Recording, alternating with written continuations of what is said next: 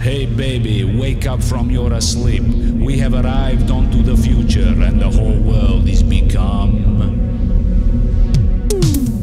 Electronic, supersonic, supersonic, electronic.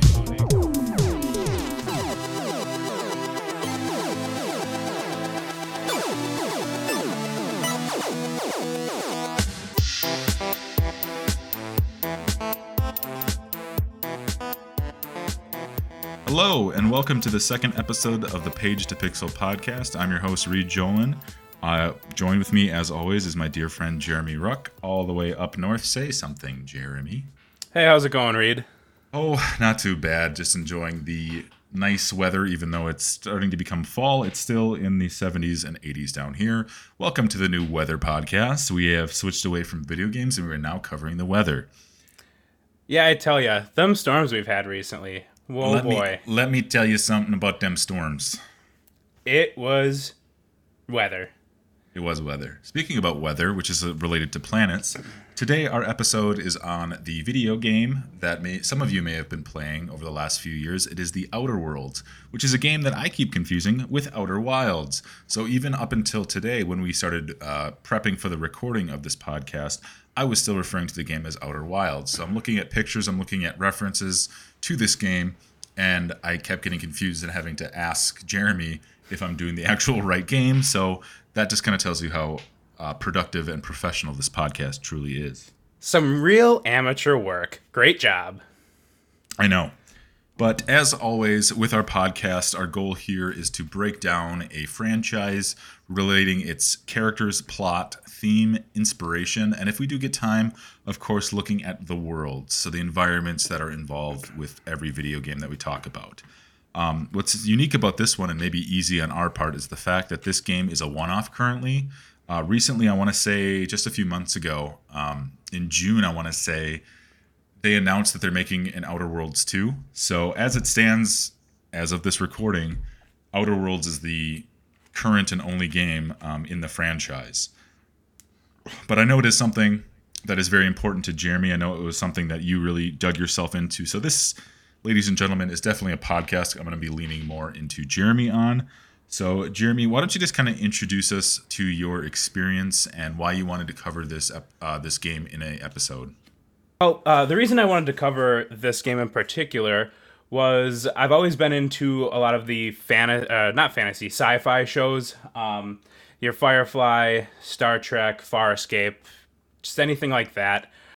Uh, we've got this cool little crew that hangs out and runs on little adventures through the universe. And that's really why I wanted to talk about this. There's a bunch of other really deep kind of political things going on in this game that I think are really interesting and cool. But I really enjoyed that kind of close connection that you got to make with your crew in this game and kind of help them develop as characters, and you see them grow and kind of go on to better things just depending on, you know, your your choices and what you do in this game. Uh, so that's kind of what I wanted to focus on for a little sub part of this. The other thing I wanted to mention is this is a, a game that has a lot of different endings, and your actions make a huge impact on what's going on. So if you've played this game and some things just aren't lining up to your experience, if you've maybe only played it once, uh, we're not going to hit every nook and cranny of this English muffin. So we're just going to kind of glide over the core of what's going on. Uh, I'm going to assume the altruistic path, where we're doing the thing, doing things to help the most people. So there are definitely kind of some darker roads you can take that are less optimistic, but the approach for this particular run through of what we're talking about is going to be trying to help the most people, put the most good into the world, just because I think with this game in particular, the outcomes are more interesting than just becoming a corporate overlord, if that makes sense. Yeah, absolutely. Uh, this is something I played just briefly. I, I didn't get too I didn't get too far into it. I remember doing the mission where you have to go to the power plant and you have to like steal the battery or whatever and um, decide what you want to do with it. Um, I know it's made by Obsidian, who's really well renowned for their R P Gs, uh, like Pillars of Eternity, I think it's called, uh, KOTOR two, uh, Baldur's Gate two, I want to say, something like that. One of those two. Um, they just they're just well known for their R P Gs. They did Fallout New Vegas, so a lot of people, I would say, especially people probably around our age in our thirties, more so than younger kids. Um, it's a really popular, well well revered for the most part, uh, gaming developer. And a lot of people were really excited to see Outer Worlds come out because it was a new I P um, from Obsidian that combined this really interesting sci-fi landscape and environment with this sort of alternative history of mankind. And we'll dive a little bit into this. I think my general impressions of it were pretty positive. I think it reviewed pretty well. I know it's not, uh, I, I know a lot of people wouldn't probably put it as like the best game out of the last five years, but it's definitely up there for some people. And I know it's certainly something that they're going to be building off of once they move into the next game. It'll be interesting to see whether or not it's a continuation of the story directly. I don't know, or if it's going to be a separate thing altogether, but it will be exciting to see what they do um, moving forward with the franchise. Uh, yeah, I don't know either if they're going to continue off of it, but I know they put a lot of work and love into it. Um, so this game was created by, I'm not sure if I mentioned this already, but the original creators of uh, Fallout. So Leonard Boyarsky and Tim, uh, Tim Cain, they kind of separated. I believe that was Interplay that made that original Fallout. So they worked really closely together on that game, and they kind of went their their separate ways for a little bit, um, developing games.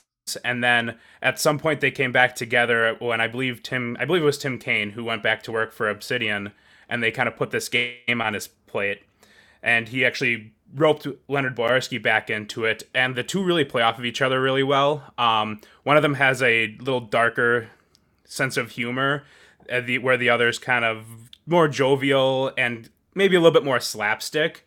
And I think that's what is kind of a good draw to this, because I do like things that get kind of real and dark, but I also don't want to play a game where there's no hope or no point to keep going because the world is just that bad. So I think that those two different poles working together to put you somewhere in the middle where there are definitely stakes and the world needs to be improved, but there's still like a positive attitude, just a little like a reason to keep fighting. For sure. Yeah, and you'd mentioned at the beginning of the podcast that there is this political undertone with this game. And like we had mentioned, I think, in our first few episodes, we're not a political-based podcast, but obviously when we're talking about certain franchises, stuff like that's going to come up. So if we're going to be talking about BioShock or something like this, obviously a political conversation is going to kind of come into this. And like you said, I don't think this is going to be... I don't think the game world is as necessarily as dark as something as BioShock, but it does have implications if you look for them. And I think the overall plot line of, you know, how the game s- lays out the plot um, is really, really interesting and very, very unique to the series. Uh, go ahead, Jeremy. I think, yeah, I think maybe this might be a good time. Um, I know we've never really discussed this too much, but just going to throw out kind of a bummer warning for this one, because depending on if you've got kids listening or anything like that, there's some grown-up things going on in this game. Nothing too extreme, but just a general... Yeah, there's some pretty sad stuff going on here. So that's something to keep in mind when we're... before we get too deep into the story. Yeah, absolutely. And we usually don't cover gameplay mechanics and stuff like this, but Jeremy, can you kind of break down how this game kind of plays and what you might compare it to something else? Uh, yeah, it plays pretty similar to your typical first-person uh, shooter R P G. I think something similar to Fallout. There's a leveling structure. Then you've got melee builds, talking builds, sneaky builds, gun builds, that sort of thing. They kind of pulled a similar system in from Fallout with the V A Ts. It's called uh, Tactical Time Distortion, I believe. It essentially allows you to slow down time and then pick out certain points of your enemies and apply debuffs to them. So there's still a little bit of that old school kind of Fallout influence leaking into the game, but still distinct in kind of the universe and general feel and tone, where Fallout has some of that humor in it still. It's much more suppressed under what's going on. This one, the humor is a little bit more out there. The color palette's a little bit more vibrant and creative. So that's, I would say, the best comparison I could make to it. So would you Fallout say... Fallout in Space. Fallout in Space. Would you say it's it's a... Because I have played a few Fallout games, and they do have a very dark sense of humor in a lot of those Fallout games. Um, you know, Fallout three, Fallout four, Fallout seventy-six. There is a sense of humor in it, but it's usually pretty dark. Do you think this game has that same sense of humor, or is it a little bit lighter in its tone? I would say it has a bit of that same sense of humor, but more kind of separated. So instead of just dark jokes, it's more a dark setting that has some sense of humor in it. There's a little bit of slapstick in the... I shouldn't say slapstick, but just goofiness early on, especially with the sort of driving, I would say, the catalyst to the story, uh, Wells. His character has a few moments where he's just kind of this eccentric scientist that's kind of led to be funny. But I I don't think there's necessarily as much staring into the abyss and laughing, just kind of, the abyss is here, but this guy's telling a pretty sick joke. For sure. All right, with that being said, I think it's probably uh, as good of a time as any to kind of jump into some of our page-to-pixel specifics, looking at the characters, plot, and themes, uh, and also the inspiration for how the game was created. So, Jeremy, is there any particular direction you want to start us out in? Well, I think we, we kind of talked about the inspiration. You know, like I said, it came from the minds of uh, the guys that made Fallout, and actually a large part of the team. I was walking, watching a documentary, and I think they were saying about five percent of the people that worked on Fallout and thirty percent that worked on New Vegas were working on this game. So a lot of that's drawn from there. I got huge hits from Firefly. I'm not sure if you've ever watched that show, Reed. I've watched a bit of it. Yeah, I, I liked it when I was watching it. I know it's one of those shows that... Oh, oh I die say, on the Firefly Hill. Oh, yeah. I, didn't I, it come yeah, out? A, was it like two thousand five it came out? That's about right, yeah. Somewhere in that general area. I know it was hugely popular, and the only reason I know it is because of the movie Serenity, which I think flopped um, pretty hard. But I know that people are... If you say, I mean, it was a it was a movie made for people of a cult T V show, you know, so it was destined to kind of flop. But so so yeah, it's it's I know Firefly, if I think negatively of Firefly, I'm gonna get a death threat. Um, yeah, I, the, the first one from me. Yeah, exactly. I know. Yeah, I, ha- I have seen a few episodes of it, and I really liked it because it is like it's Cowboys in Space. It's kind of of the same vein in a way, uh, in a different dimension of Cowboy Bebop too. Um, sure. Very Which I've much, never seen. So it's very much like following a crew through space and their own misadventures and their own relationship building and stuff like that. Right. So that kind of leads directly into the setting of this game. So when we say Cowboy in Space, it's not too far off of that. The the aesthetic is kind of Westernish style, but more looking at, instead of cowboys, I would say the industrial side of that. Uh, so you've got factories, basically cities that are just built around a single factory. Uh, we can get a little deeper into kind of the background now. Yeah, let's and let's then, do that. So let's jump into the background and setting. Before we jump into the specific characters or the specific plot points that follow, like you said, the altruistic um, narrative that your character could follow, what's the general background of this game? All right. So like you mentioned earlier, it's an alternate timeline where the base, like the base variant comes from William McKinley not being assassinated, which means that President Theodore Roosevelt never became our president. And not sure how much you know about what's going on in history there. He just did a lot to fight for workers' rights and taking away kind of some of the power that massive corporations had over people in the industrial era. I'm not sure if you have anything to elaborate on, on that, Reed. Uh, you, you're saying Teddy Roosevelt um, was fighting against major corporations? Yeah. Yeah, I I am a history teacher when I'm not podcasting, and U S history is probably one of my weakest subjects. So yeah. Chan- so chances are when you're doing, you know, Wikipedia research on this, I'm just like, uh-huh, yeah, that's right. That sounds good. I do know a little bit about the about the background of this time and how... Um, during the early twentieth century, there was this huge rise in industrialism, and there was a lot of companies really starting out, a lot of people getting really wealthy off of labor forces, and people getting pretty upset about it, about their pay, about the working hours, about their working conditions. So Teddy Roosevelt coming in and kind of shaking things up and saying, you know, corporations need to be kind of put in check.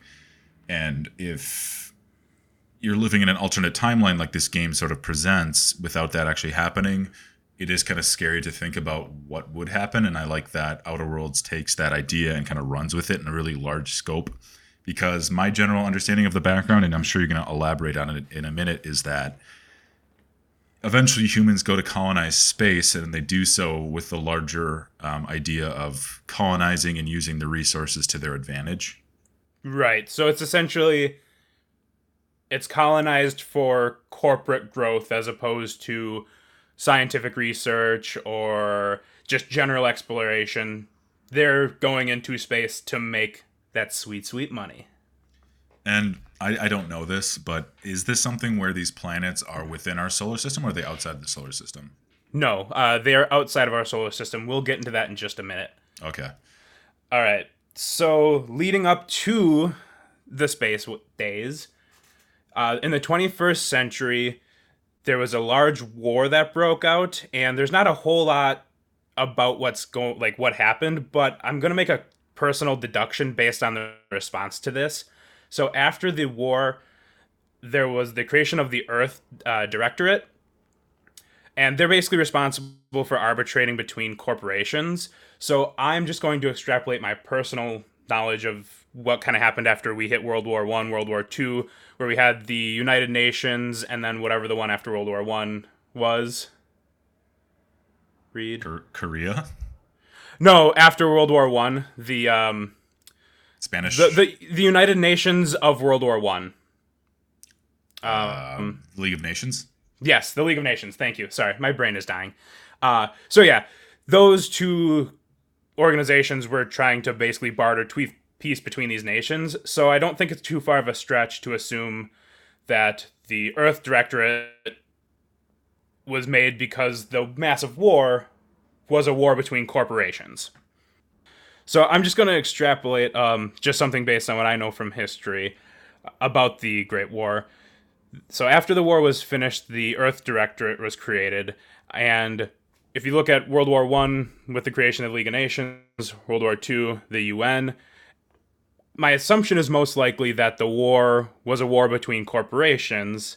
And if it was the entire Earth Directorate, it's likely corporations over the whole world. So it's a safe assumption in my mind to just assume that not only did America's workforce not develop its rights, but the world as a whole didn't get on that board. And so the entirety of human history from nineteen oh one has just slowly been more and more under the control of corporations. I don't know, Reed, did, did America kind of beat other countries out with sort of workers' rights? Was that a thing that kind of started in America and then went over to Europe, or... In your opinion, do you think there was any intermixing in between that? Uh, I can't honestly speak to which nation or which nations sort of um, came up with more collective workers' rights. I know it was a larger movement in the twentieth century. Um, you have books like The Jungle by Upton Sinclair, which was published, I think, in nineteen oh six or so, talking about the, the living conditions and work conditions in meatpacking industry in Chicago. Um, and I guess my perspective on it is like, yeah, um, it really depended on the country, I think, with a lot of places. When I think of the Industrial Revolution and the turn of the twentieth century, I always think of Britain. I always think of the U K, and thinking about the factories and stuff like that people were working in and the conditions there. I think America... Nice child labor force. Oh, yeah, one hundred percent working in the mines and stuff like that. And um, it's, I, I, again, I can't with good faith say which country did it first. I mean, I know not too long after this game takes place is when, you know, the Soviet uprising took place with Lenin and everything. So Russia did it their own way. So um, as Russia tends to after World War One, right? So uh, it was well, d- kind of during. So it was. It's it's it's a long and complicated history, and I'm gonna have some right. history nerds on my ass about this or butt on this. But um, gotcha. Yeah, it's just I I just think generally, you know, in the twentieth century you see a lot of this hyper corporatization of industries and the real, real golden dawn of capitalism really rising before it is the sort of cushy um, social media ads that we see for corporations and Arby's having a Facebook page and being all memey and stuff like that. It was very, very different time back then. Um, so to kind of not belabor the point and make this into a twentieth century labor po- uh, podcast. That's um, next week. That's next week. I just think it's cool to see this idea that history comes to a certain point and then something doesn't happen. It's like that that that kind of joke about a time traveler moves a chair and something wicked happens. And in this case, it's, you know, William McKinley's not assassinated in nineteen oh one. So the entirety of the twentieth century, the the, the capitalist corporate entities that be go kind of unchecked and become these mega corporations that spread into the stars. And that's really the background and backbone of a lot of this game. Precisely. So later on in the twenty-first century, the skip drive was invented. And that's basically the faster than light travel for this spacefaring universe. I don't know any particular references if you want to say it's closer to like hyperspace and Star Wars. They don't really get too deep into that. It's just a skip drive. It's all you need to know. Let's keep rolling. Yep. So after they have been able to travel faster than light, the Earth Directorate went about basically sectioning off partial parcels of space and just selling them to the highest bidder. So, ten corporations on Earth band together to create the Halcyon Holding Company and purchased a part of space, which would now be known as Halcyon. From there, they sent a colony ship called the Groundbreaker to settle. Shortly after, uh, they sent the Hope, which is where kind of our hero's journey starts. Basically, these people were contract workers that essentially sold their entire life away to come to where they were guaranteed jobs in the stars. However, nine years into the ten-year journey, the skip drive of the Hope fails, and it's forced to travel at sublight speeds, extending the trip by another twenty-six years. There's, I believe there was twenty-four people con- like awake for this. Everyone else was in cryo sleep, uh, like a maintenance team. So those people had one remaining year of food left to last them twenty-six. And this is kind of the first part of where this story gets dark. They slowly turned to cannibalism and caused a mutiny within the ship, forcing the captain to basically hole himself up in the control room with one other person and lock down the cryopods because the the people that mutinied against him were just basically eating the people in cryo sleep. Yeah, we all we all do that sometimes. You know, it's it's like ten o'clock. You got your you got your shorts on. You're ready for bed, but you just got the midnight munchies. You're gonna pop into the pod and see who's there. Long pig. Long pig. Uh, shortly after that, they basically tried to drill into the. the control room, in which the captain just bravely went out and did something. The the kind of this part of the game you pick up later, just reading logs, and it said the drilling stopped, but the captain never returned. So it's presumed that the captain did his work and then eventually succumbed to his wounds. And the, I believe it was a janitor left in the control room, eventually just starved to death. So that's a fun little tale. That is fun.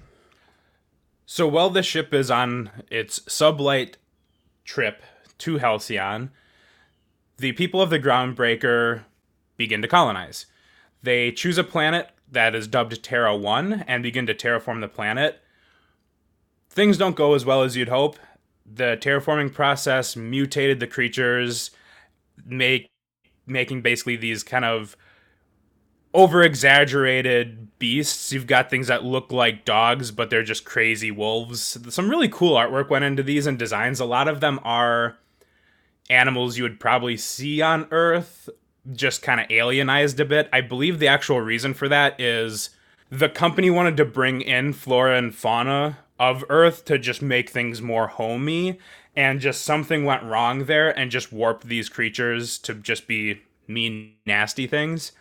Uh, some really cool things. You can see like morale mushrooms that are just huge, and just some really weird stuff happened, but that made Terra one extremely dangerous. After trying to make it work for a while, most of the corporations pulled out of Terra one, and they basically started re- uh, terraforming a different planet, Terra two. Well, one particular company, Monarch Stellar Industries, stayed behind and was eventually able to gain rights of the moon using some legal loopholes, which, as you imagine, didn't sit well with the other corporations. So they basically had a monopoly on this planet, and the board, which is the entire entity of leaders of these corporations, voted Sanjar Nandi off of the board and put the planet on basically an embargo. So that's where we're going to leave Terra one, which will then be renamed Monarch, for anyone wondering why there wasn't a Terra one in the game. That's going to leave, we're going to leave that there for now. So then the final thing, just to kind of get everyone in the mind frame of what's going on here before we get into the game about the setting, is the corporations are basically the government in this situation. Everything is owned by them. Earth is literally ten years away by faster than light travel. And when people are here working, they are literally owned by them. You'll interact with people in the game where they do things or, or say things where it's just like, oh, I can't do this because I am the property of this corporation. So that's kind of the mindset we're, we're looking at when we're, when we were kind of looking at this stuff. Like it's it's the, a capitalist government where the the government is a, a company. A corporatocracy. A corporatocracy. There you go. You know how to make word talk better than me. Me make word talk good. Me smart man. To get into the actual story. Yes. So let's let's kind of summarize things here for a bit. So if you can say in like maybe a, a two sentence summary, kind of break down what the setting is here. You know, you're talking a lot about the specifics of embargoes and corporate entities, but can you kind of just break down in, in, in just a, a brief description what this setting is all about? So it's about exploring space for corporate gain and the common man breaking his back for little wealth. I mean, it's really it's really a working man story.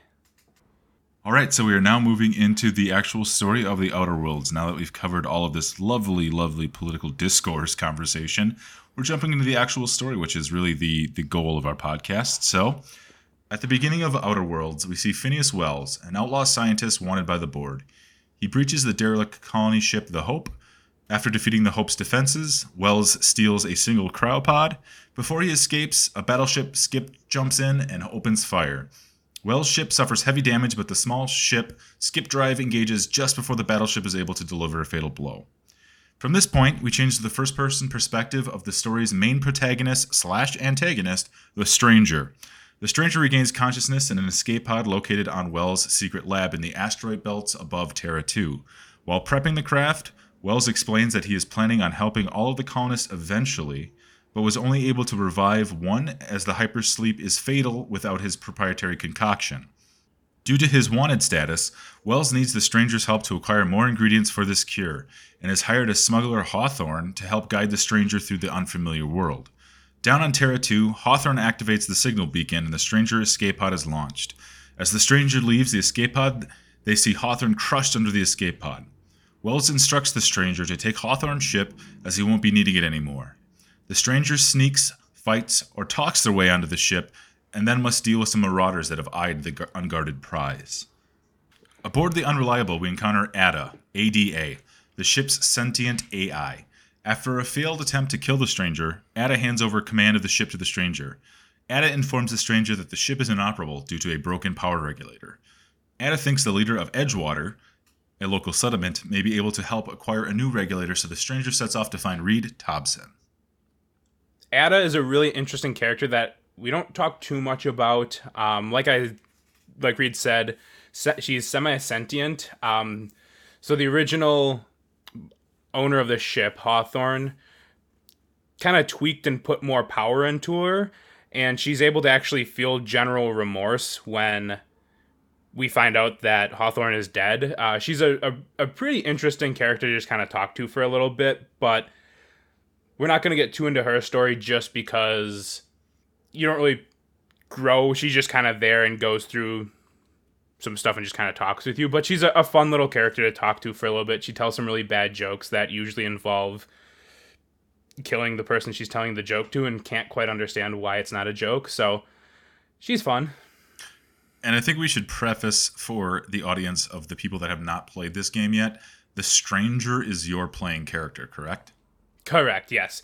You can still name your character, but everyone either, like, you're kind of ref- no, known as The Stranger, um, and then your crew will just call you Captain. So The Stranger, when The Stranger comes up, is your player character. And that's why I mentioned antagonist or protagonist, depending on your moral choices. Correct. But again, we will be focusing on the protagonist side of the game. And then the only other one thing I wanted to get kind of your opinion on, Reed. What do you think about the ship's name, the Unreliable? I, I think it's, like, perfect. I mean, it kind of has a really tongue-in-cheek, you know, name to it. I mean... Right, and I'm not sure, I know you said you only played this once, but the ship is actually called the Reliable. If you look at, like, the plaque on the wall, Captain Hawthorne obviously acquired this through some less than reputable means and just basically wrote in un in front of it. Just kind of the tongue-in-cheek joking there, especially when you look at some famous ships, like going back to Firefly, you know, Serenity has some big meaning to the captain. That was the battle that kind of lost his side the war, forcing him to basically become an outlaw. Star Trek, you've got the Enterprise, you know, going forth, ex- ex- searching space. And here, we get the good old Unreliable. And I think there's something within sci-fi, whenever you have a a, a, a franchise, whether it's a, a T V show, a movie, or a video game, anytime you, you put a lot of emphasis on a vehicle, especially like a big moving ship, having a name related to it really, it makes it its own character in a way. Look at look at the Millennium Falcon, you know, look at a lot of these, look at Serenity, look at all of these major, you know, cultural entities that we know, and just how you can just say the name and people automatically know. Obviously, this game isn't well as well renowned yet right now. Maybe it becomes, you know, more of a cult hit as time moves forward, but something like the Unreliable, that could definitely, I think, stick with a lot of people if they're playing this. And um, it, it's just that it's just kind of a name that, I don't know, it just it just it's memorable in a way. It is. And there's so much that, uh, like, having a ship represents, even even a car. You, like, just the idea of you might be in whatever situation you're in, but on this ship, you're completely free. I think that's probably why they give you your own ship right away in this game. I mean, obviously it helps for logistics, but there's a lot going on. Again, comparing to Firefly, because I love the show, but... in that show, they live in a very similar world where, you know, life's rough and there's a lot of laws and rules imposed on you. But when you're in your ship, you're completely free. Same thing, you're driving in your car. Yeah, you got to avoid the cops, but you're still completely free. There's a lot of symbology there. Symbolism. Absolutely. Little Boondock Saints for you.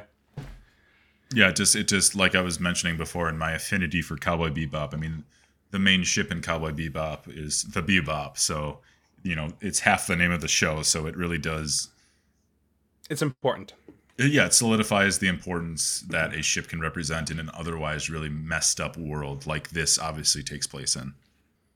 And moving on to the next location, um, as the Stranger is dictated from A D A to go down to Edgewater. Do you want to tell us a little bit about Edgewater?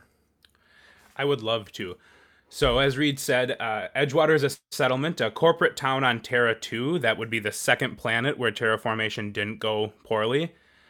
So, Edgewater is owned by Spacer's Choice, and it serves as a support system to the Salt Tuna Cannery, supervised by Thompson.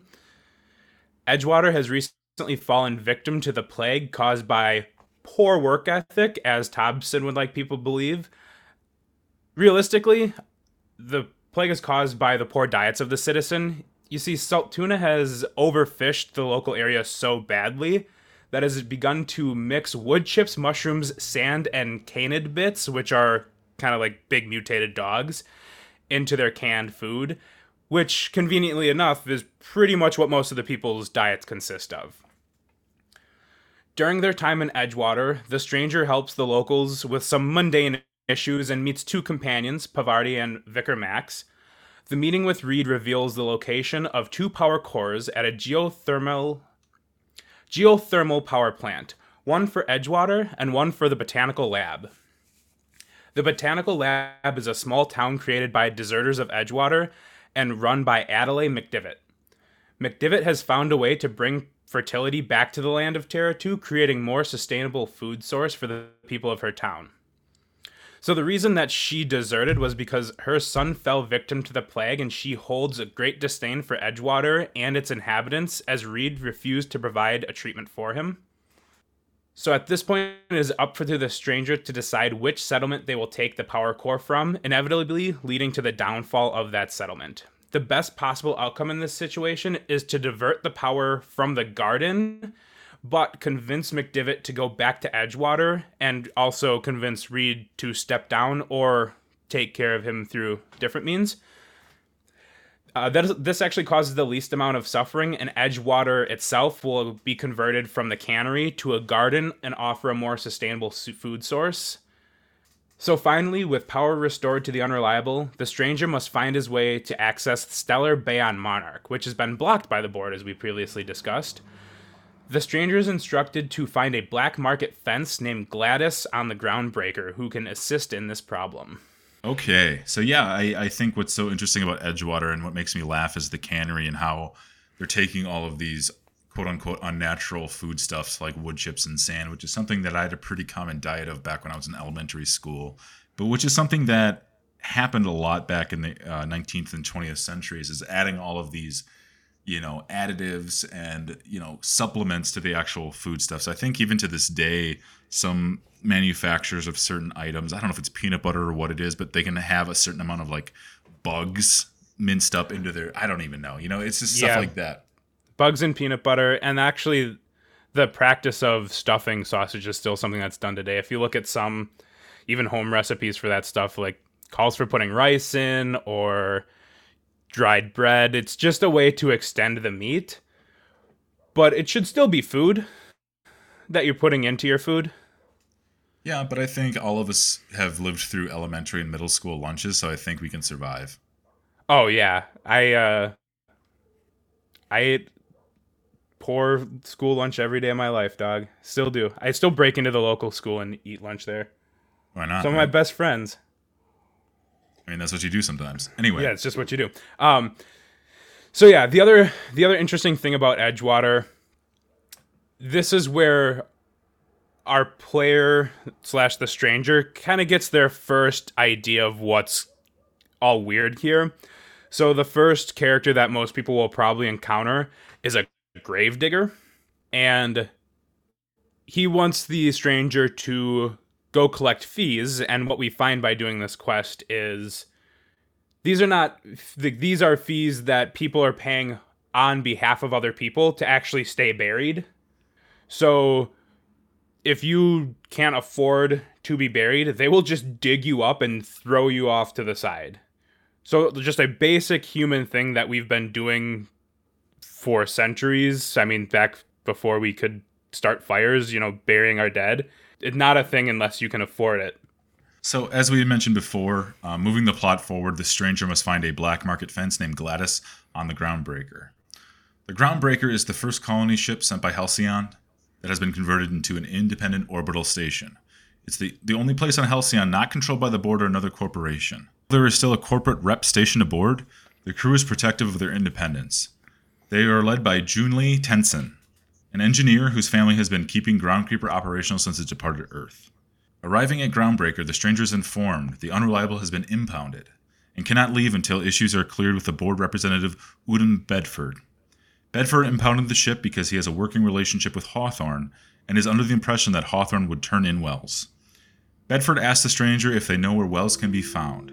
Following this path can lead the Stranger to side with the board, but in our story, the altruistic story, the Stranger denies knowing Wells, and with that, the Unreliable is no longer impounded. During the Stranger's time on Groundbreaker, they have the opportunity to help Junlei. The Groundbreaker is in need of some repairs, and the particular parts needed are in the back bays of the ship, which have been overtaken by outlaws. Junlei's only other option is to turn to the board for help, but their help will cost the Groundbreaker its independence. The Stranger can acquire two more companions on the Groundbreaker, Ellie and Felix. The Stranger meets Gladys. She will happily sell them the nav key for a large price. But since the Stranger can likely not afford it, Gladys sends the Stranger to investigate a distress signal and report quote-unquote interesting information to her.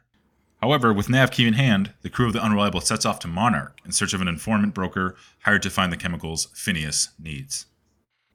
So is there anything you want to kind of go over with the Groundbreaker situation? So there's less going on in the Groundbreaker as far as kind of setting the world. There's a, a couple of interesting things that I picked up on the second time through. There's a lot of vendors there, and when you talk to them, everyone has this little slogan they're supposed to say related to their company, and they did a really good job voice acting these to make them sound really just bummed to be there and giving it out in a really like monotonous delivery where like it looks like they're being like having their fingers, the fingernails pulled just saying it. So other than like we talked about with sort of that backstory of the engine bays, I didn't see there being a whole lot kind of setting the overall tone of the game other than just talking with some of those people, but we will come back to Junlei when we talk about Parvati's story. Uh, there's a little bit of something going on there. But other than that, the Groundbreaker really just serves as kind of an in-between station between Edgewater and Monarch, and then just kind of helps develop and flesh out the world a little bit more. So again, when we talk about it's a dark world with a lot of sad stuff going on, but there's still some free places, some independence that kind of gives us the hope to keep pushing on in the story so we don't get too bummed out. Sure. So, yeah, it does kind of, I don't want to see it, it doesn't seem like necessarily filler. I think it kind of moves the plot forward and it shows the sort of um, duality of options that are available to the player. Like, it's it's a fun place to hang out. There's a couple of side quests there. Um, you know, you have to, you also see kind of the bad parts of that. Even the Groundbreaker itself isn't perfect. Like when we get into the back bays, it's all basically bandit territory. Imagine if the whole city of New York was taken over by the Warriors from the movie Warriors, right? Like it's all just kind of owned by gangs down there, and the security team of the Groundbreaker doesn't even go down there. That's why they can't go to get the parts they need to maintain their ship. So even that's not perfect. All right, and after the Stranger acquires the nav key from the uh, Gladys and the Groundbreaker, they are finally able to break through the embargo and land on Monarch. As we discussed earlier, Monarch was originally Terra one, the moon they failed to terraform. The Stranger is instructed to meet with Nyoka, a future companion who knows the whereabouts of the broker. When the Stranger helps cure her hangover, Nyoka takes the crew to Devil's Peak Station, where they dispatch marauders that have taken over the station. The broker can't transmit the location of the chemicals to Wells due to interference caused by M S I, led by Sanjar Nandi, and the Iconoclasts, led by Graham Bryant. The Iconoclasts are a group of survival survivalist revolutionaries intent on overthrowing the corporate establishment. The Stranger convinces them to stop transmitting and returns to the broker to send Wells info on the chemicals. Upon transmitting the signal, a ship crashes, and Sanjar and Graham will argue over who should get the ship's targeting module. Another difficult choice the Stranger is forced to make will be which one to side with. They can either recover it and give it to M S I or Graham, but again, the best option is to try to barter peace between them, which in which they will come back and form a much stronger society.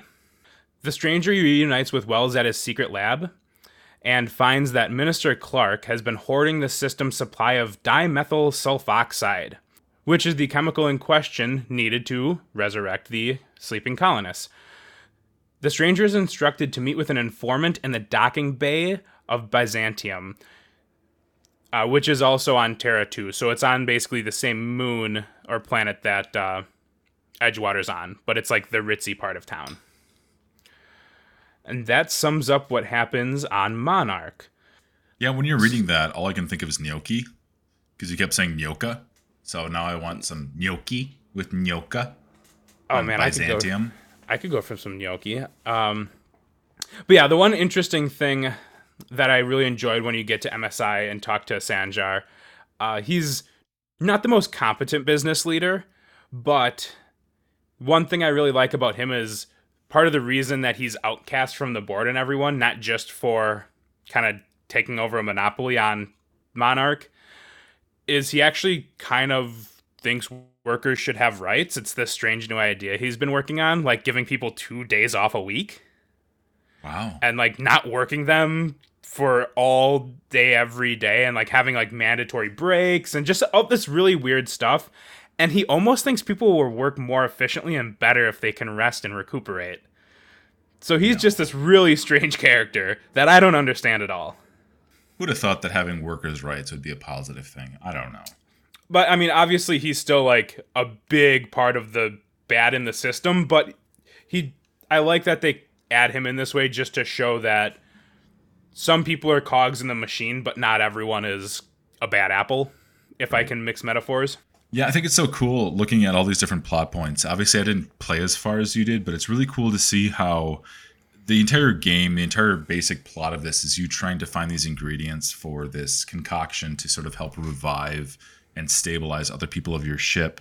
And all the while, you're sort of seeing the interplay of these different corporations and different um, societies at, at, you know, that are that are in play on these different locations. And it's just really interesting to see how there's this really big social impact and this really big social and political tone in a lot of these interactions, and how most players that are playing this aren't really necessarily seeing all of these larger conflicts necessarily, but it just really does build, I think, a larger environment for players to realize that their choice matters. Absolutely, yeah. This this whole game is kind of like all of these these places are on a seesaw where everyone where both people weigh the same, and they're just waiting for something to kind of throw it one way or the other. I think that's so, the name of this. I think that's the name of this episode: a seesaw in space. A seesaw in space. So as the plot kind of moves on, as Jeremy was saying, back on Terra two, your next location that you're supposed to head to is Byzantium, and Byzantium is a wealthy city on Terra two, which serves as the capital of the system and the residency of the board. Corporate soldiers roam the streets and act as a militant police force to protect the wealthy. Utilizing the information of the contact, the stranger confronts Clark at his home. It is revealed that he has been under house arrest on the orders of Chairman Rockwell. Clark deduces that Rockwell has been conducting business in his name. He gives the stranger a key to his office and asks him to send a message to Earth explaining the board's unethical practices. Subverting the security of the H H C headquarters, the stranger enters Clark's office to find Rockwell has annexed Clark's office and is in the process of merging the two. Using Rockwell's personal terminal, the stranger discovers that Halcyon is on the verge of collapse due to a food shortage. The solution the board is rolling out is the Lifetime Employment Program. They intend on putting all but the brightest people back into cryosleep, waking people when they are needed for work. So they're essentially weeding out the weak and making sure that the most able-bodied people are able to work on these systems. The dimethyl sulfoxide is being used in a secret lab under the Ministry of Accuracy and Moral Key. The stranger then infiltrates the lab where they find test subjects in cryosleep as scientists attempt to recreate the Welles formula. As the stranger transfers the chemical into a portable container, they must decide if they will leave enough for the subjects to be kept alive, or take it all off to Welles. And that moves us on to the next location, which is back at the Unreliable, at Welles' lab. So en route to Welles' lab, the stranger is contacted by Sophia Akand. Akand works for the board as a sort of high-ranking enforcer. She wants the stranger to give up the location of Welles' lab and help the board bring in the outlaw. The stranger refuses and continues to the lab. At the lab, when pressed about waking people in an already starving colony, Welles reveals that he was aware of the food shortage the whole time. You see, the Hope is full of scientists and engineers that should be able to help solve the issue, unlike the board, who he claims is just basically attempting to put a bandage on a gangrenous wound. After a brief discussion of logistics, Welles and the stranger agree on a foolhardy plan. They plan to skip jump the Hope to the secret lab of Welles using the Unreliable's power and nav computer. So at this point is where we kind of realize what's going on and why things are in a downward spiral. Uh, looking at it, essentially they put the people that own the corporations and just the grunt workers in the Groundbreaker to just build up the infrastructure. But then all the smart people that can figure out problems were essentially stuck on the Hope, which ended up not showing up. So that kind of leads into what's going on here. Basically, you've got people that only care about money and people that just maybe can't, you know, figure some of this stuff out. So I think that's kind of the core root cause of our issues here, is we just don't have any just thinking minds in Halcyon at this time because they're all frozen on a ship. So when the crew returns to the Hope, they find a security detail has been put in place. After dispatching the guards, they connect the Unreliable to Hope's skip drive and patch Ada into the computer. After Ada reiterates the danger and stupidity of this plan, it engages the drive. In a flash, the Hope appears outside of the lab. Celebration is cut short as the crew finds that the board has found the lab and arrests Welles. Refusing to let their work go to waste, the crew plans an assault on the prison planet Tartarus. So this is one of the other fun uh, endings. You can choose to skip jump the ship yourself.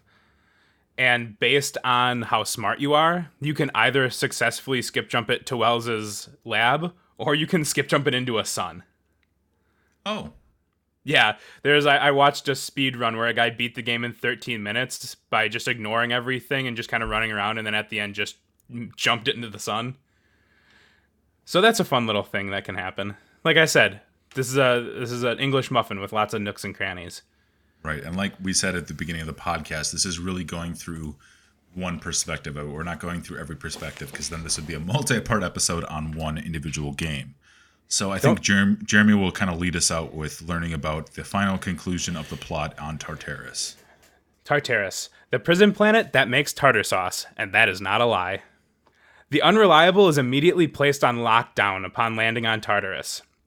A guard instructs them to stay on the vessel until they can be arrested and executed. Finding that an unreasonable plan, the crew rushes from the Unreliable, fighting their way through the prison, and depending on who and how you helped them, the Groundbreaker, Iconoclast, and M S I will rush in to help. As they fight through the prison, the crew encounters Chairman Rockwell, who gloats over the capture of Welles and converses with the stranger shortly. After dealing with him either diplomatically or violently, the crew will continue through the prison, encountering a robotic warden, and finally, Sophia Akand, who puts up a pitiful yet okay fight. I, okay, it's not even okay. It's just pitiful. You shoot her and she's dead. That's how bullets work. Welles is freed from his cell, and after a brief thanks, he tells us that Halcyon has been out of contact with Earth for over three years. The colony must survive on its own, as it has been cut off, and they must figure out their issues on their own. The stranger is then offered if they would like to lead the colony, and gets a little bit of say in what they plan on doing, whether they want to lead with an iron fist or diplomatically.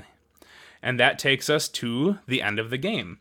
I'm not going to go into all the endings, but in this particular ending, it's very positive-ish. Um, it, it talks about how it's a it's a hard life, but things are looking up, is essentially what this ending leads. The the best ending is just literally like, it's rough, but hopefully we'll be okay. Yeah, I mean, it, just looking at all this plot point information, you know, it's really overwhelming, I think, just from an, uh, the casual outsider. But I think when you're involved in this this campaign and this plot, I mean, I think it's a little bit more personable, because there's so many different options that you can take with these people just trying to make their way in the galaxy. And it, it, it just seems so crazy how interwoven the, the politics and the society is, and how it doesn't seem like there's any real right or wrong answer with any of these, depending on your own personal input. Um, I think the question I have for you, Jeremy, is after looking at these plot points and all of these locations, is there a, is there a point in this game that you think it really hits its peak? Like what, what point of all of these plot points do you think it's really at its best? Honestly, I really enjoyed the beginning of the game, setting up the world and just kind of how rough it is. And then I think it kind of mellows out. And I, a lot of this depends on the orders you do these things. So on my first playthrough, I was just my typical scatterbrain, just go do every quest in the order I pick it up. So I kind of lost track of the overall goal. But the second playthrough I just did, I really focused on only the things that were relevant to whether like the Groundbreaker, like the people that you're actually affecting in the end. Um, and what I found really actually hit me really, really close to home was the relationship that you can kind of develop with your crew. Their stories aren't necessarily super long or in depth, but what I really enjoyed about them is they're really basic human stories. Um, you know, in some of these games you get Mass Effect where there's, you're like invading a clone facility, or I don't remember what one, I think it was Jack, where some sort of like lab where they did experiments on these. These are all pretty much just like stuff every person goes through. And Reed, I know you're an ex um, spy who's just waiting for someone to kidnap his family so he can go off to Turkey and murder like a thousand people and get them back. I'm just a regular dude. Yeah, how did you know that? Uh, hey, man, I've got my ways. So I kind of wanted to take a couple more minutes just at the end here to just kind of talk about each of these companions individually and just kind of like why I think it's neat that they focus on just some really basic stories. And when you say companions, is this something where these people will, will, will actually like fight alongside of you? Or is it just like, hey, go do this for me and I'm going to stay in the ship? Or do they actually fight alongside of you? Yes, so you only get two at one time, but they will fight along, or like you can have the full amount of them on your crew, but out questing and fighting with you, there's only two at a time.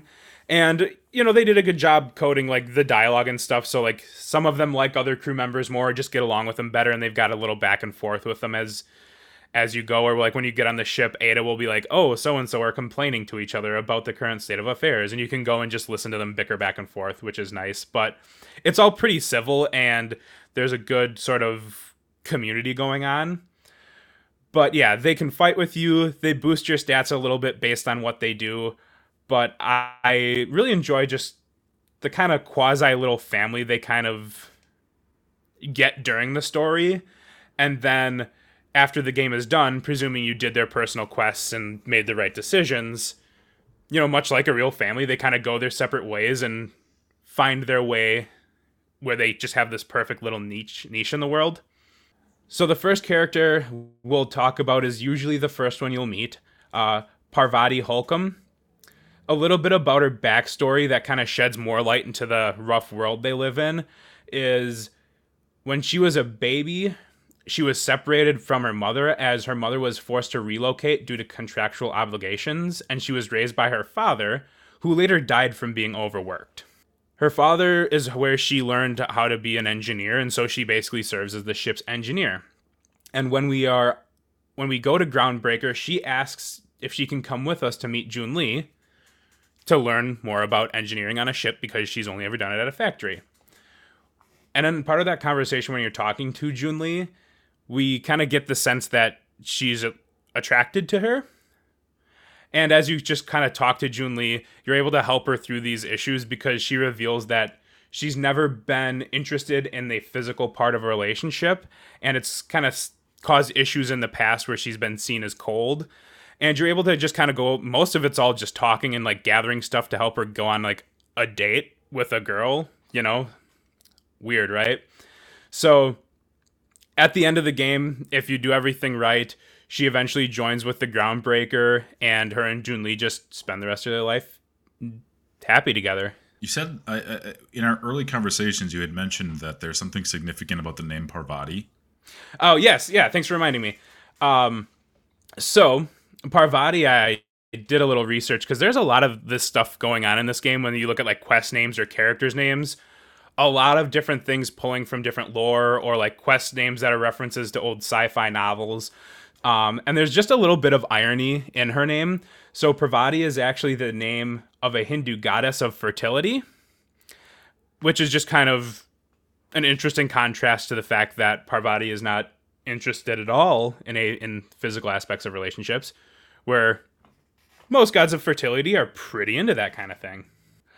All right, so the next character that we will talk about is the next character we meet. So we meet Vicar Max, and his backstory is pretty simplistic too. He grew up working, just a working man like everyone else, but decided that the working man's life wasn't right for him. So he decided to join the uh, the Order of Scientific Inquiry, which is one of the two major religions in uh, the Outer Worlds. Essentially, the O S I is just basically keeping people in line, sort of every, there's an architect and he's got a plan and everyone's got to stick to their plan because that's what they were born to do. And he kind of thought something was missing in that. And so he did some digging deeper into some of the ancient texts that they had. until he stumbled upon some forbidden text, which actually got him thrown in jail. Uh, while in jail, you kind of he kind of gave more into his angers and frustration to the point where he almost beat an inmate to death. While in prison, he ended up talking to another inmate that gave him information on one of these forbidden books, and he decides to post up in Edgewater as the vicar of Edgewater, so he can search for the journal more easily. When the stranger shows up, he asks you to investigate and find the journal, and then later on we realize that it's actually in French, which no one speaks anymore, because I guess France doesn't have good colonies. I don't know. After meeting up with the guy that gave him the bad information, the stranger can help the man survive by calming down Maximilian, as he's kind of a hothead and easy to anger. The man directs him to a hermit who allows him to use her meditation chambers, where he has sort of an existential crisis and actually converses with the, a ghost-like figure of his mother and himself. When he's talking to himself, he realizes that he's tr- forcing himself to live up to expectations that he just can't and just aren't him. And when he's done with this experience, he becomes more calm and relaxed and doesn't allow his anger to control him as badly. And again, after the after the story is resolved, he ends up going and just helping people and kind of drops the violence. The only time he is ever aggressive again is to just help defend the less fortunate. So that's pretty cool. He's a pretty cool guy. All right. The next companion we'll talk about is Ellie. Um, I think Ellie's story is maybe not as strong as the first two. Basically, she grew up rich on Byzantium, and she... She grew up rich on Byzantium and went to school and became a surgeon, but was just unhappy with her life there. So she fled to the outer reaches and basically became a mercenary and adventurer. She's kind of jaded and apathetic and just chooses to only work as a mercenary, so she doesn't really care what other people need or want, only doing what serves her. And when we stop at, the, at Byzantium for the first time, she will request that the stranger come with her to her parents' house to basically just make them uncomfortable. She wants to show up and show off this kind of rough and tumble crew she's with and just make her hoity-toity parents' skin crawl. But when she shows up, we are surprised to find that while she's gone, they basically just said she died because they didn't want to deal with the embarrassment of having a daughter go off and become a mercenary. And not only that, but while she was gone, they also cashed in on her life insurance policy. And they asked her to basically leave and not come back. So she comes up with a scheme to shift the insurance policy over to a separate account, and we help her with that. And her parents are cut off and just kind of left to go back to work like everyone else. Um, like I said, I felt like her story was a little weak and there wasn't a ton of character development afterwards. It said that when she leaves the Unreliable, that she admits that maybe she does need people and gets a ship and her own crew. So you get a little closure at the end, but during the actual quest itself, when you're talking to her at the end, like, it seems more immature and like, oh, I just wanted to upset my parents than actual character development. But sometimes that's how it be. You know, I think it's so cool with these characters, how fleshed out and personal it sort of becomes. You know, in these big sort of sci-fi fantasy worlds, it's easy to get lost in the sort of grand nature of space travel and stuff like that. But when you kind of break it down to like the personal level, it's such a cool concept to see how human a lot of these characters are. Yeah, that's that's what really struck me with this is like there is sci-fi elements going on and like really weird stuff happening. But at the end, it just still shows that people are still people, if that makes sense. Like, we haven't we haven't changed just where we are has. And it's just nice to kind of be back and grounded in that and not always doing something crazy or action-based. And, like, literally with Parvati, part of her quest is just sitting down in a bar and having a few drinks with her and trying to give her the courage to actually act on her feelings. Yeah, I mean, it's, it's cool to have that breakdown and sort of relationship building in a sense. It sure is. Um, if it's okay with you, I'm just going to finish up on a couple of these guys, and then we can get on to whatever's next. All right, man? Yeah, it sounds good. Let's finish up all these companions here. All these companions. All right. So Felix Millstone, we again meet on Groundbreaker. Um, the first time we meet him, he is a th- the third part of a... The first time we meet him, he is in an argument with a corporate trooper that's kind of being mediated by a Mardet, which is the groundkeeper's security force. Uh, turns out he got mad because his supervisor insulted his favorite tossball team, and he beat him up with a tossball stick, I believe it was, or maybe he just drop-kicked him or something. Uh, Felix's favorite move is to just drop-kick people. He's dubbed as a drop-kick aficionado when you like analyze him with a T T D.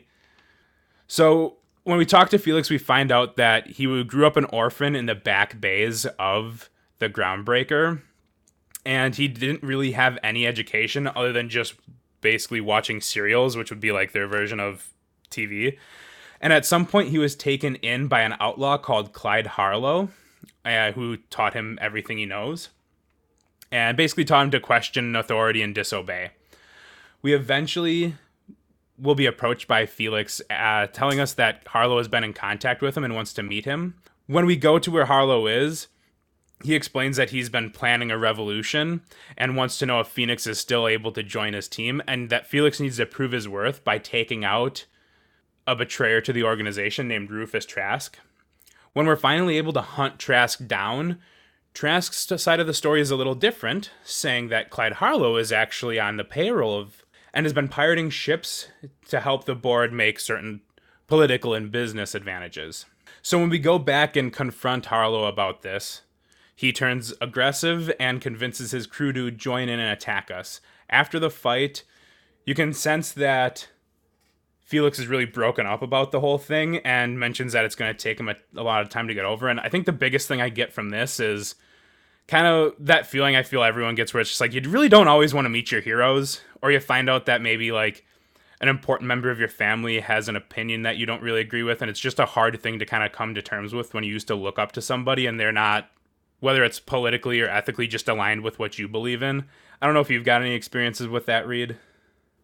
I mean, sometimes uh, largely what's beneficial for me is that uh, a lot of my family and extended family have a lot of the same political views. So there's not been a lot of conflict in my life, you know, in terms of building relationships with my friends and family based on politics. So I've been very blessed in that regard to not have to deal with the sort of political spectrum dealings in terms of my interpersonal relationships. That's good. Yeah. I know, I know, I know like, that's not like, the case I'm for like everybody. fifty-fifty. Yeah. I'm like fifty-fifty, but my family's at least respectable when it comes to, you know, you having another opinion. Right. But have you ever had a situation where maybe you liked a, like an artist or something like that, and then now that you basically know between Twitter and Facebook, you know the opinion of everybody uh, out there because it's always posted, where someone just says something or does something, you're just like, man, I don't know if I can like you anymore. Yeah, oh, absolutely. I think with the the the explosion of social media in the last ten, fifteen years, understanding that your heroes are not necessarily the best people, and it's hard to look up to people because they sometimes say or do dumb stuff, you know, whether it's right now or something they did in the past. It's really difficult sometimes to, I guess, process moral, that. Yeah, morally process what they're doing. So looking at a lot of these characters, you can really empathize with their plight uh, in a lot of ways, and I think that's what makes this game so successful. I agree, and luckily you only have to listen to me talk about two more characters. So sit in, buckle up, and let's get going. So the next character we'll talk about is Nyoka. Uh, she's a native to Monarch and was kind of a hybrid big game hunter merc. They'd essentially go and clean up any of those crazy critters we were talking about before.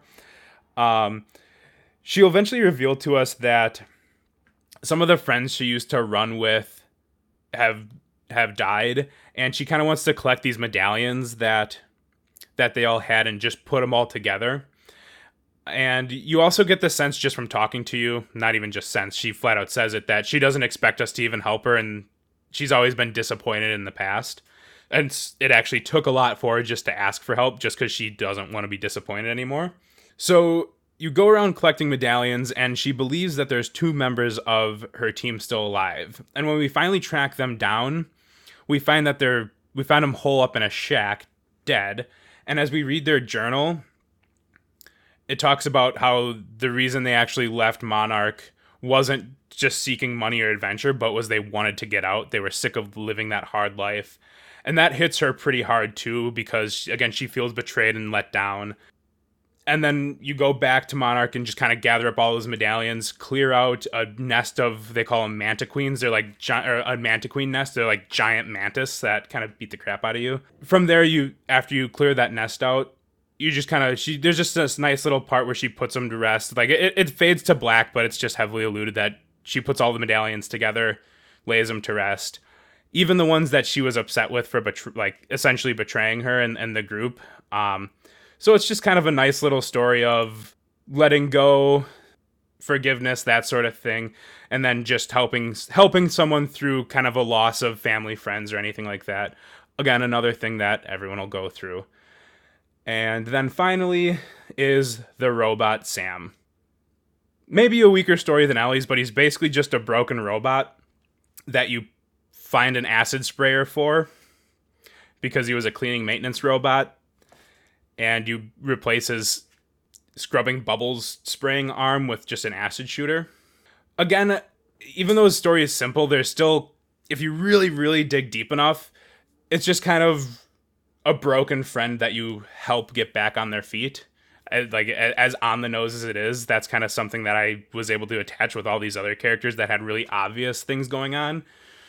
I'm sure everyone knows someone that just needs a hand kind of just to stay in this world, and it's important to be there for those people. And that's about as mushy as I want to get. And that's all the characters. Reed, did you have anything you'd like to say about those last couple? No, I mean, that's, there's, there's a lot with this. I mean, there's a lot with this entire, this entire episode, just because there's so much, there's so much depth. And I think that's one of the things we covered in the first episode zero is just how in the early creation of video games, it's very difficult for creators to express how characters interact, how worlds interact, just because of the technical limitations at the time.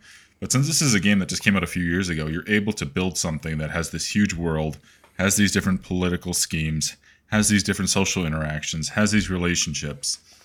And I just think it's so awesome that we're at this level where, yeah, we're not going to be completely replicating human-to-human interactions, but I think most people playing this game and playing other games like this, like Fallout or Mass Effect, can really empathize and associate with the characters. And I think this is an amazing example of that, because as you're reading some of these characters, you can sort of empathize with some part of all of their character stories. And I just think that's such a great part of gaming and how it's evolved over time. Yeah, absolutely. It's gone from just a platform where you have no idea what's going on other than just you're running through, collecting mushrooms and getting big, to dealing with actual, whether they're political or just interpersonal problems, like going down the list of all these things these people go to or have go- are going through, whether it's simply like not being able, not feeling like you can express your emotions, to having a, a crisis of faith, you know, the, having issues with your parents, just all this really basic stuff. Like, yeah, everyone goes through it. And it's just neat to kind of take a step away from this huge fantasy world and deal with some of those housekeeping things that maybe you don't get in a lot of other games with companions, or if you do get it, it's layered in behind a lot of other stuff, and maybe that gets kind of shadowed by larger action scenes. Um, for example, you played Fallout four, right? Yeah, I love Fallout four. Yeah, like uh, the what was his name, Paladin Dance, that mission with him where it's just like he doesn't know if he's a synth or not, like. In a way, you could easily can view that as just someone that questions who they are, right? Like whether it's a, not to get into politics, but like whether it's a, just a gender thing or anything like that. But there's some action leading up to that, which I think can kind of undertone that deeper issue, because you're so strung out on a cool fight or watching things explode or whatever, where all you're doing with most of these, like a good chunk of these scenes, is you're literally just talking to people, going through dialogue trees, you know? So I think it, like, slowing it down helps you make that connection a little bit better. And I think they did a really good job in this game of bring keeping you interacted. It's not just a cutscene where you're having these things. You're still interacted and talking with them and choosing what to say and hopefully making the right choices. Just like just like me, I I have a hard time telling people what they want to hear because it's what I want to say. You know what I mean? Like, they do a good job of kind of keeping you guessing and not knowing what the right thing to say is. because I'm bad at talking to people.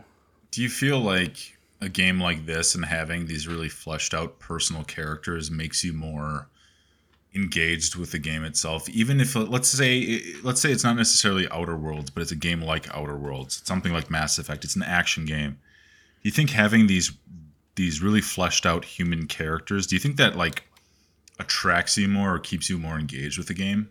Oh, absolutely. It's it's it's amazing how connected you can become to ones and zeros, if you know what I mean. Like, uh, oh yeah, there it, there's just something about a well-written story. But I mean, you find that I feel like you find that in any source of media, right? Like how the first time you read or watched Game of Thrones, like how bummed were you when uh, Boromir died? Way to spoil it, man. Hey, man, I'm coming in hot ten years late. I suppose, yeah, if you haven't watched Game of Thrones at this point, you need to, like, move yeah, back. Yeah, th- this so- is not my fault at this point. Move back into society, yeah. But you know what I mean? Like, you're, they're not real people, everyone knows that, but you still find a way to connect to them, and it's really cool to see that video games have now taken that next leap where, you know, I'm I'm half afraid to play this game on Supernova difficulty because they can actually die for real, and I don't want to, like, I don't want them to die. They're my friends. I know that I'm going to help them through some stuff. You know what I mean? Yeah, absolutely. Like, yeah, I think a big part of modern gaming too, you see a lot of games really pushing the envelope of building human relationships and stuff like that. I mean, look at the most recent God of War and the sort of like father-son dynamic that occurred in that game and how touching that was for a lot of people and how a lot of people relate to that. If you have something back in the eight and sixteen-bit generation, you can have a you can have a scrolling text screen about that. But having the technology and the capability to actually have cinematic relationships displayed in the way that modern games do is such a phenomenal thing.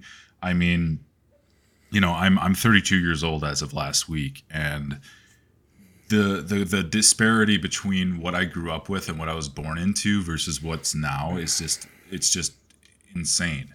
I think that goes for every technology that's out there, like, you know, telecommunications, but especially gaming. Like, I grew up playing, you know, Sonic and Mario and stuff like that. And now you see games like The Outer Worlds and God of War that have these just huge world building elements. And they have these huge relationships between characters. And it's it's it's its own environment. It's its own world in itself. And I think that's what's so appealing about modern gaming is that, yeah, it does take up a lot of your time. But along the way, you're learning more about the characters and you're learning maybe something more about yourself.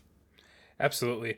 And to kind of piggyback along that, I think the art of storytelling has come a long way, not just with cinematics, but how they incorporate what's going on. Like when you're just walking around and the characters are having all these, like, I can't even imagine how much work goes into like having each each character have unique conversations with this character based on their relationship and just having to extrapolate that out to all the potential options. But I think there's something really interesting when it comes to just like some passive story building where you can just get vibes from people just by like those half conversations they have while you're walking to go buy some apples. You know what I mean? That kind of adds another element of realism and also just passive story building onto a cinematic or, you know, a little text blurb that comes up on the screen. For sure. For sure. I mean, I think we could, this is something that we could absolutely talk about ad nauseum until we're blue in the face, but you know, we've been talking about The Outer Worlds for a while now, and it's something that you can listen to us talk about, but it is something that I think is really better appreciated by playing it, and it's it's a very it's a very fun game. It absolutely is. I, I hope to kind of jump more into it, you know, once I get time aside from podcasting and teaching. Um, there's just so much to it, and I think the the world is what's most appealing to me, is just sort of seeing this, not dystopian world, but this very corporate-centric world and seeing how the people that are involved and are under the thumb of these corporations interact with each other just to try to stake out a meager existence on these really derelict planets full of these crazy creatures. I think if you don't if you don't have access to this, it's definitely something that's readily available. I mean, I know Outer Worlds is on P C. It's on the PlayStation, Xbox. I think it's on I, Switch now. Yeah. Yeah, I just saw it on my Switch when I was looking at some other stuff earlier today, actually. So, yeah, like it's it's out there. Um, it's been out for three years now at, at this point, so I can't imagine it's still that expensive. So if you get the chance, I'd pick it up. For sure. Is there anything else that you would like to cover before we wrap up here? Uh, did we get a chance to talk about some of the underlying themes? I know we integrated some of those in while we were talking about them. Was was there any... Yeah, I mean, yeah, we can take just a few seconds to kind of conclude everything. Like, after looking at the plot points, looking at the characters of this game, what are some of the major themes that you sort of take away from this game, Jeremy? Uh, well, I, th- I think it, it speaks a lot to just kind of environmentalism in general. You know, like a lot of a lot of issues that we project that we're going to be dealing with in the future, right? Like overfishing, just how we take care of our planet.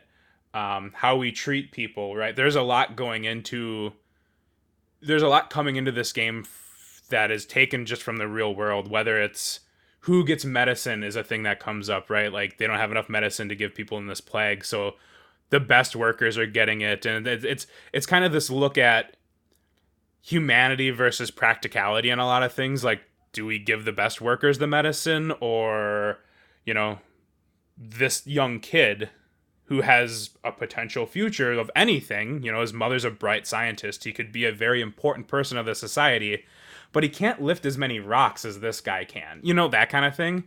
So I think it's just a lot of the ethics of how we treat people is brought up a lot in this game. Right. Like giving people a number and seeing what they're like. We, we even in this society now, aside from the video game, we put a lot of emphasis on people's resume and their abilities and stuff like that. And that's how we measure human beings. And I think that's such a flawed system because, you know, human characteristics are only so limited to, they shouldn't be so, what I'm saying is they shouldn't be so limited to what they can do in a job because human beings are really complex creatures, as you can imagine. So I think this game really capitalizes on the idea that human beings are more than what their work and their labor provides. And this, it, it does poke fun at this hypercorporization and this, this, this idea of, just companies ruling over the world, which is what we're sort of seeing nowadays, and how, I don't know, it's it's just a very, I don't want to say a uh, cautionary tale, but it kind of feels like that in a way. It feels like a satirical cautionary tale in a way. That if we kind of continue down the path we're going even right now in twenty twenty-one, that this is something that we could potentially face. And I think that's what the that the game makers are trying to say is like human beings that are very complex and flawed creatures are going to be caught up in the whims of these corporate giants. Absolutely. And I think a, another thing you can pull from it is a lot of the stuff that happens in this game is just from one little key point in history. But I think when you look at things as a whole, it's not often necessarily just a powder keg that leads us down one thing, but a slow kind of acceptance of certain rights and stuff being taken away. And so I think it's kind of important to just pull like, whatever rights you have as as an employer or employee of whatever job you're doing, like you should fight for whatever rights you have. Like, yeah, it's not dumb to want to take off because you want to go watch your favorite band play, right? Like that corporation doesn't really care about you. You know what I mean? They're, you're just there to make them money. And it's important to fight for those little things that may seem dumb or trivial because over time we might end up in a society like this. It doesn't necessarily just take this one big thing happening. So that's kind of a thing that I've sort of pulled out of there. At the end of the day, ladies and gentlemen. Wrap it up, boys. No, at the end of the day, take care of one another. Be kind to one another. We all have to work. We all have to make money. We all have to pay the man. But just remember, our relationships are bigger than that. And always take care of yourself, first and foremost. Be excellent to each other. So, ladies and gentlemen, that's been The Outer Worlds. I really like this episode because it's it's we've talked a lot about with the the first episode being on Sonic the Hedgehog. It's a really fun and plucky episode where we're talking about this nineties nostalgia and stuff like this. And then we get into this game where it's this really heavy um, socio-political battle between these corporate giants and the little man that is trying to make, you know, eke out an existence on the edge of these galaxies. And you know, I think that's just the power of video games. It's just the ability to kind of showcase different worlds and different environments. I don't know. I think it's just amazing. I just think it's amazing top to bottom that we can have these different experiences in video games. It's not something you might see every day or might be aware of every day, but it's something that we can experience if we kind of take the time to do it. Anything else you want to kind of conclude with, Jeremy? I think we've wrapped it up pretty good. Like I said, there there's a lot going on in this game. We probably, we just grazed the top of it. So if you're into R P Gs, if you liked Fallout or anything like that, or just think it'd be interesting to hang out in this world and, I mean, even take a, a less noble path and wanted to kind of figure out where that leads, I really recommend you do it. I had a lot of fun replaying this game, um, making the, some of those connections. And I think I'm going to play it again as a bad guy and just see where that takes me. Even though I know where it takes me, I want to follow that path and just kind of make those decisions myself. So I'd highly recommend playing this game. Um, try to pay attention to some of those neat little like nods to other things in there. There's there's a few of them out there uh, that I saw. So other than that, man, I think we we covered just about as much as we can fit into an episode. She's thick. She thick. All right, ladies and gentlemen, I want to thank you guys for kind of coming along with us and listening to us talk about The Outer Worlds. Again, huge game, a lot of opportunities, lots of different options depending on how you want to play. Uh, I really want to thank Jeremy for taking the time to play this again and kind of go through all the research. This is something that I really relied heavily on him to kind of take the lead on, and I really appreciate him taking the time to do that. Um, like I said, available on a lot of platforms. It's been out for a few years. There's another one coming. So if this sounds like something that really interests you, definitely take the chance and check it out. I mean, Jeremy, I'm gonna I'm gonna let you see us out because this is something that is a bit more closer to you. I mean, it, all I can say is it's, it might not be the best choice, but it's the spacer's choice, and that's all that matters. A seesaw in space. A seesaw in space. So as we move into Spooky October next month, we're going to transition into that spooky month by doing a podcast episode on a very special franchise that's near and dear to a lot of people's hearts, whether you're a sports fan or you're just a fan of the nineties.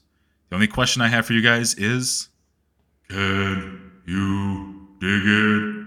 Have a good time, guys. Jeremy, see us out. Yes, I can. Thanks, guys. See you next time. Take care.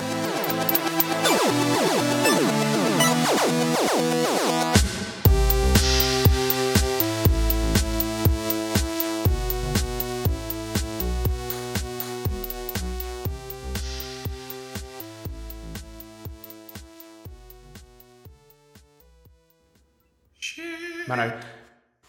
Okay. The bathtub definitely fits two adult men. Sure. All right, so let's move into the actual characters then, shall we? Um, I think we should do the story first.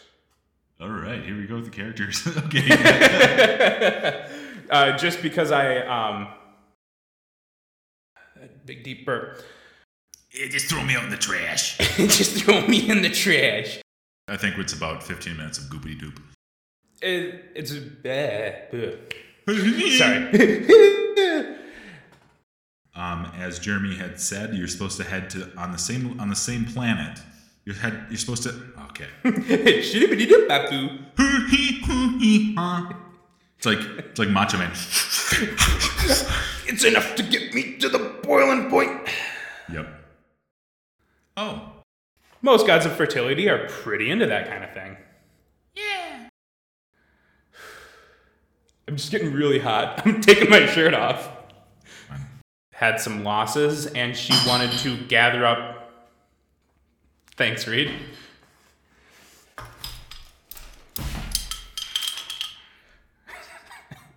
Oh, God. Sorry, I've been making noise for the last two minutes, haven't I? You're good. She's thick. She thick.